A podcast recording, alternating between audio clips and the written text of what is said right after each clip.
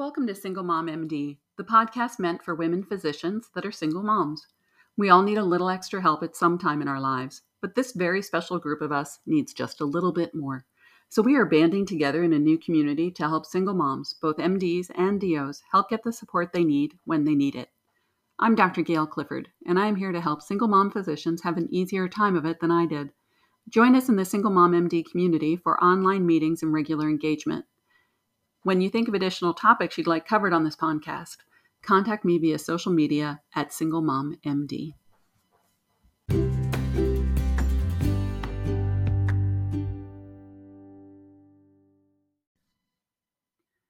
All of you that have worked with me know that when I take care of my patients, I consider their physical, emotional, mental, spiritual, and financial needs.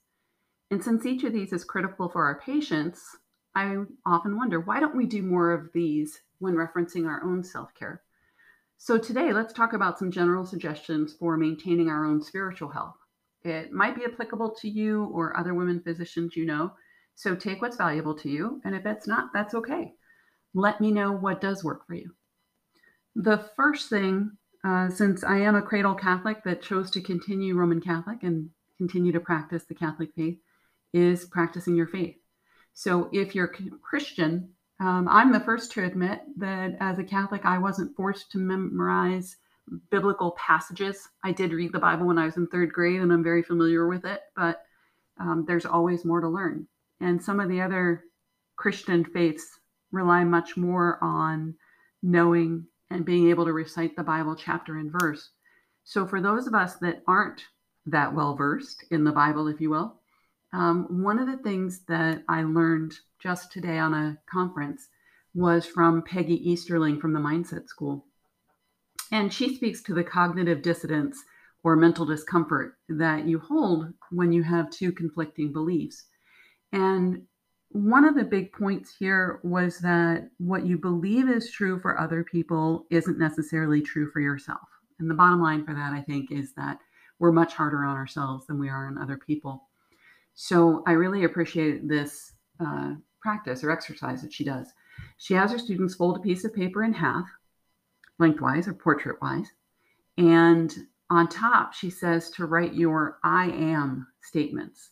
And you can write your I am not statements. But the I am statements along the left hand side. And then once you've taken the time to do that, go ahead and ask yourself is it true?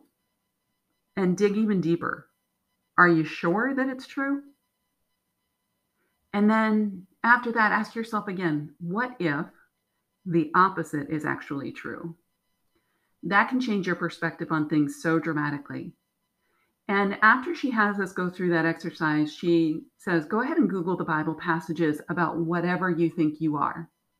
So, for example, I Googled what Bible passages refer to the importance of women as mothers, and 45 million examples came up in under a second, with this one leading the way. Isaiah 66, verse 13. As one whom his mother comforts, so I will comfort you. So, the importance of Mary in the Christian faith is profound. But I looked even deeper because while that's a good one, it doesn't resonate with me quite as much as this one that I found that I like. I have no greater joy than to hear that my children are walking in the truth. And that's 3 John 1, verse 4. Because I place such great value in my children being good citizens and understanding their place in the world. But somehow that joy to me has to be communicated in their lives. So if they're walking in truth and they're living their best lives, I really think that they will find joy. It will still be difficult, but I find some reassurance with that. So then I looked on to medicine, and I can look for references to Luke's position as a physician, but I tend to look more for the treatment than for answers about women in medicine. And I like this one that I found. Proverbs 17, verse 22 says, A joyful heart is good medicine, but a broken spirit dries up the bones. And I think that hits me because it applies to us as physicians as women, as mothers, and also applies to what happens with our patients. If they've given up, we know they're going to die no matter what care. we provide for them. And that's hard on everybody. But it's also true for our kids. What happens if our children's spirit is broken? So I relate to this on all these different levels and find that this one, while sobering, is the most valuable for me at this point in time. And I'm glad to know that I can go back in when I'm in maybe a little bit of a different mood and try again. The other thing I really like to do is get out in nature. I find this to be very fulfilling on an emotional, mental, and spiritual standpoint. And those people that I know that are not religious but still spiritual tell me that getting out into nature is better for their souls and spirit than being in a church, no matter how pretty. So they don't necessarily like the pomp and circumstance of Mass or a church service, but they can really appreciate the grandeur of nature. One thing when we first moved to Dublin that I was surprised by is how much green space they have within the city itself. And getting out into nature, whether it's for a lunch break or a quick walk, or if you're lucky enough to live close enough to work to walk back and forth, it can be really nice, especially when it is green space and not a dirty sidewalk with gas fumes um, really hitting you from all sides. So, whenever you have a chance to get out in nature, I highly recommend you do it every day if it's possible. But if not, make a point of doing it at least a few times a week and see how that helps heal your spirit. Other things that work to help maintain your spiritual health are things that we've been discussing on the earlier podcast, like practicing self care. As a physician, it's essential to prioritize your self care to maintain your overall health so that you can take care of everyone else. And especially as a single mom, this is going to be harder for you than if you had a partner that could take some of the burden, if not half or whole, when you don't have the energy for it, some. But having those activities that allow you to relax and rejuvenate, whether it's meditation, yoga, being outside, whatever it is, to help you reconnect is a wonderful thing. And so connecting with others is another really valuable exercise and effort. So if you can connect with like minded individuals, whether it's other women physicians or other single moms or people that share your spiritual beliefs, that kind of support can be invaluable, especially if you trust them to talk with them about what's going on in your life and you're able to listen to what's going on in your in theirs. It's not a matter of you being a counselor for them, but a good support system. And of course, engaging in meaningful work makes a difference to all of us. I don't know a single physician who didn't want to cure people or heal people or help people when they made the effort to get into medical school. So when we find meaning and purpose in our work in medicine, it makes a huge difference. We are engaging in activities that we've worked all of our lives and spent significant time, money, and energy to learn.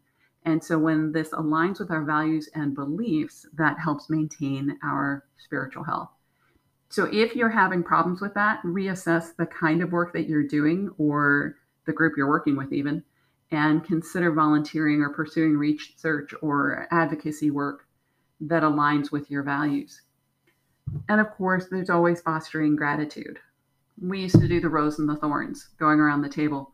Um, we'd usually do three roses and three thorns. So, what's good and what's bad uh, that happened, but really focusing and fostering a sense of gratitude and appreciation for the people and experiences in our lives. And we found that that does promote spiritual health. When I started taking in foster kids, I was injured and my daughter had to do the driving.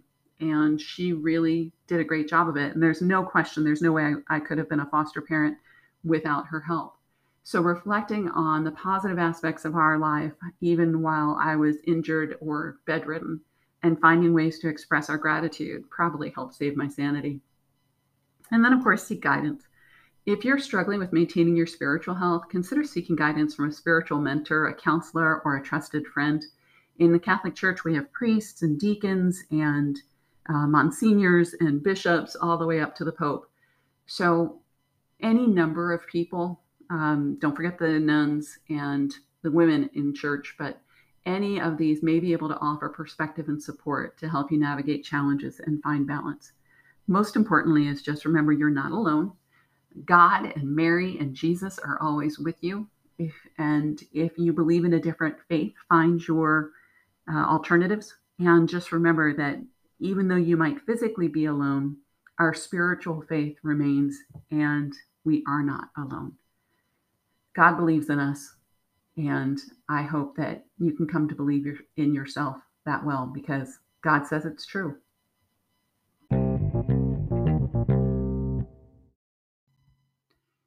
When you think of additional topics you'd like covered on this podcast, contact me via social media at Single Mom MD. And if you'd like to become a part of the Single Mom MD community, click on the link below to join us for regular engagement and personalized attention to your specific questions. We look forward to welcoming you.